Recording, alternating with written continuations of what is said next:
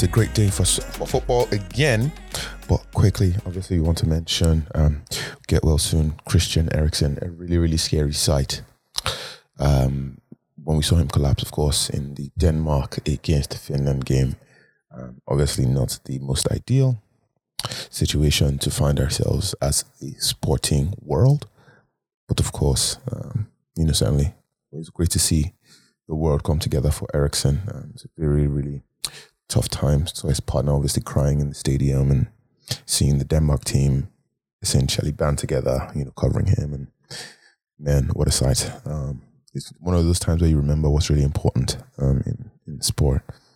You know, across the Finland team, across the Denmark team, all of them showing solidarity. And it was super cool, of course, everyone else outside of even the game just pausing to recognize that, you know, players' lives are super, super paramount. And, you know, it's one of those things because obviously we're in the middle of COVID. So, that notwithstanding, you know, the game did continue. Um, I would probably have recommended they suspend the game entirely and play it another day because I think the emotion was still really there um, for the rest of the game. It's just one of those things that doesn't just go away.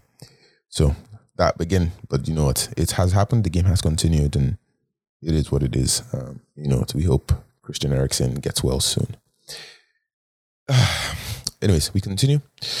So June the 12th, um, Saturday, the games, Wales against Switzerland, 1-1 goals from Embolo and Kieffer Moore. Um, I don't, like, it was a disappointing showing for me watching Gareth Bale. Um, I was not impressed. I, I, I, I just have to, now I just have to take him out of the team because he's just not there. Um, so if you have Gareth Bale, he's got to go. Shaq, um, Shaqiri obviously with an assist, I should say, not Shaq. Shaqiri with an assist. So obviously he's he's decent. Of course, no no big deals there. On the Finland side, I do not know how to say his name, so I'm not going to try. But the gentleman who did score, um, you know what, I should try it anyways. Pianjapolo, um, I think it was that's the name. Um, he scored. Really great, great to see. Obviously, the gesture he did not celebrate. Um, a nice kind gesture, of course. One of those things that you see from the Finland side. The goalie also to quickly put into place Hradecky. Interestingly, um, I had him on my bench, so he had 13 points just wasted away, which is fine. I have no issues. I had Donnarumma. I would never have started Finland's goalkeeper instead of Donnarumma. That's just never going to happen, especially against Denmark. Denmark had a lot more of the possession, a lot more of the shots, of course, until the Eriksen situation. Still controlled the game for the most part and really should have scored the penalty other than Højbjerg missing it. I suspect, of course, if Eriksen was available, he probably would have taken it probably. Um, but again, it's one of those things. Um, Christian Eriksen as well. I, I have to take out of my team now. Um, I mean, even if he comes back, I I don't know what condition he'll be allowed to play, things like that. And it's just it's just honestly just avoid it for now. I'm going to take out Eriksen from my team. I'm going to take out Gareth Bale. Um, so even though initially I was looking at Spinazzola and trying to get him in, now I already have more priority uh, transfers out of my team. Um, you know, again, Denmark still to me looked the better team. Um, of course, Finland got away with it, and that's okay. You know, at the end of the day, things happen in football. Um, I have no issues with Finland stealing this one. I think, you know, the counter-attacking style they want to play, you know, parking the bus, it, it, it could work well. It could work well. I don't see this working against, you know, other teams. Um, you know, the Belgiums of the world, for example. Um, Russia maybe could have happened too, but I don't see this going against going well against Belgium. But at the end of the day, Finland only now need to beat Russia, and they'll probably get through because Denmark is definitely not beating Belgium. They can go trounce Russia, and maybe Russia might beat them, but I certainly don't see Denmark doing this against Belgium and getting away with it, especially without Eriksen. On to the last game of that game day. Um, Belgium three, Russia nil. Obviously, I think Belgium is just the the winner of the group by far. It's not even close. Um, Belgium completely outplayed Russia. Like the, even right from the off, it was it was clear that this was not going to be one of those where like you can have a miracle. Um, goals from Lukaku scoring two and Thomas Meunier.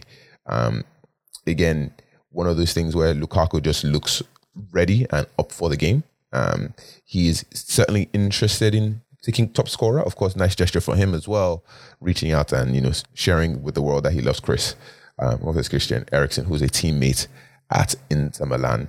Certainly, you know, again, football just being a nice space right now. Um, quick thing to mention: the Belgium Russia game stats in terms of possession, sixty-two to thirty-eight.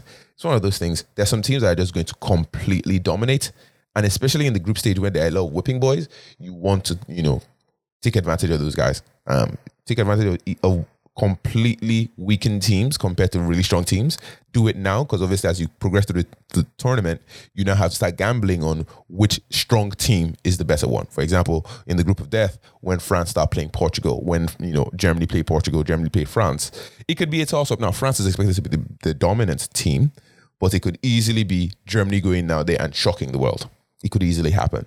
So you want to take advantages of these kind of teams or these kind of games where, for example, Belgium playing Russia, and you already know that Belgium is going to come through, captaining these kind of players, captaining those kind of, um, you know, Lukaku in these kind of games. These are the ones you want to take quick advantage of before we get into those tougher games um, later down the line. Now, quickly, in terms of rotating out players, of course, we saw that Jason Denayer did not play, another one that it was a surprise. Jason Denayer didn't play, so if you have him, you have to obviously look at him as a transfer option. Um, if you've got Belgium assets, Thomas Meunier was a good one. Timothy Castagne came off. So if Meunier is his replacement, of course, he's got a goal, an assist, and clean sheets for 15 points. That's somewhere to quickly look at. Um, of course, like I've already said, Gareth Bale is a non-starter, so you can just take him out. That's 9.5 that's freed up. Um, Eriksen as well is also 9 million that's freed up. So you know, if, if you are looking at those kind of players to take out, that's a good place. Now, I do still think um, Denmark's defense is still pretty good, especially for the price. Now, of course, they play Belgium next, so you do have to find a way to rest them. But that Russia game, Denmark should do the needful. Um, I fully expected that they would keep that double clean sheet against uh, Finland that had two Denmark defenders but you know what it is what it is. All right, now moving on to the next games of the game day, which is today Sunday. We've got England against Croatia. Um, this is a revenge game for England. They should do what they need to. Um, I, I fully expect Harry Kane in this one. However, Croatia definitely, you know, shocked them in the World Cup. The England hype is one of those. I, I think it's probably going to be one of those where both teams score. But I currently I'm just going to edge it to England. I think Harry Kane needs to prove something, so I'm going to edge it 2-1 to England.